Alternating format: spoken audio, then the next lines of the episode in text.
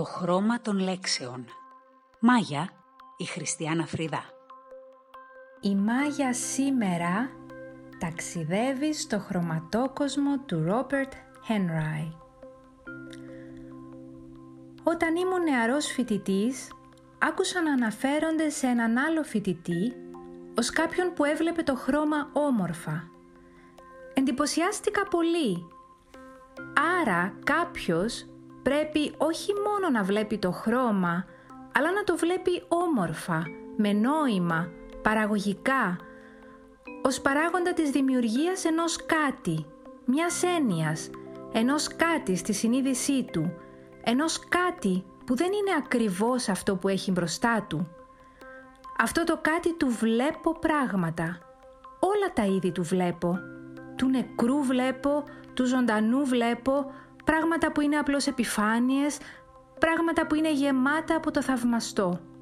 Ναι, το χρώμα πρέπει να αντικρίζεται όμορφα, δηλαδή ουσιαστικά, να χρησιμοποιείται σαν παράγοντας οικοδόμησης, να είναι δάνειο από τη φύση, όχι να αντιγράφεται και να κτίζει.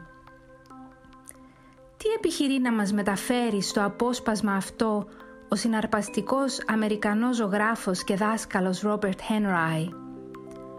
Τα χρώματα είναι όμορφα όταν έχουν σημασία. Οι γραμμές είναι όμορφες όταν έχουν σημασία, όταν οικοδομούν το όλο. Η ομορφιά δεν περιορίζεται στις επιφάνειες, δεν είναι πληκτική, είναι αποτέλεσμα ενός ουσιαστικού βλέμματος. Γεμίζει όλους τους χώρους. Στο βιβλίο The Art Spirit το πνεύμα της τέχνης συμπυκνώνεται η διδασκαλία του χαρισματικού δασκάλου που μέσω του πύρινου λόγου του, της άρτιας επικοινωνίας αλλά και της αφοσίωσης στη δημιουργία ενέπνευσε όσους μαθήτευσαν κοντά του και όσους συνεχίζουν να τον μελετούν. Σε αυτό ο ίδιος συγκεντρώνει και εκδίδει το 1923 αποσπάσματα από τη διδασκαλία του διάρκειας 23 ετών όχι σαν βιβλίο λέει, αλλά περισσότερο σαν πίνακες στον τοίχο, σαν σχέδια που πρέπει να την χάνουν προσοχής μόνο χονδρικά και καταβούληση. Από τις σελίδες ξεπηδούν μαθήματα τεχνικής και κυρίως μαθήματα επαναστατικού τρόπου ζωής προς τον καλλιτέχνη ζωγράφο, ο οποίος καλείται να εισχωρήσει σε μια κατάσταση ύπαρξης υψηλής λειτουργικότητας ο δάσκαλος ενθαρρύνει το νεαρό καλλιτέχνη να προσποιηθεί ότι χορεύει ή ότι τραγουδάει έναν πίνακα. Η τέχνη, μας διδάσκει ο Χένράι, είναι η καταγωγή του ανθρώπου. Η φύση, το πνεύμα και η ζωή του καλλιτέχνη ενυπάρχουν και είναι δυνατά σε κάθε άνθρωπο. Το υλικό κάθε φορά, πινέλο, στυλό, πέτρα, δεν είναι παρά σχετικό. Μέσα από αυτό ο άνθρωπος εκφράζεται και εξελίσσει την παιδική του ευαισθησία. Η δημιουργία φέρει την ευτυχία που είναι δικαίωμα του καλλιτέχνη αλλά και καθήκον. Η σπουδαία τέχνη είναι για τον Χένραι ακριβώς αυτή η καταγραφή της ευτυχίας, μιας έντονης, παθιασμένης, ελεύθερης ζωής όπου δεν υπάρχει χρονική αρχή και τέλος.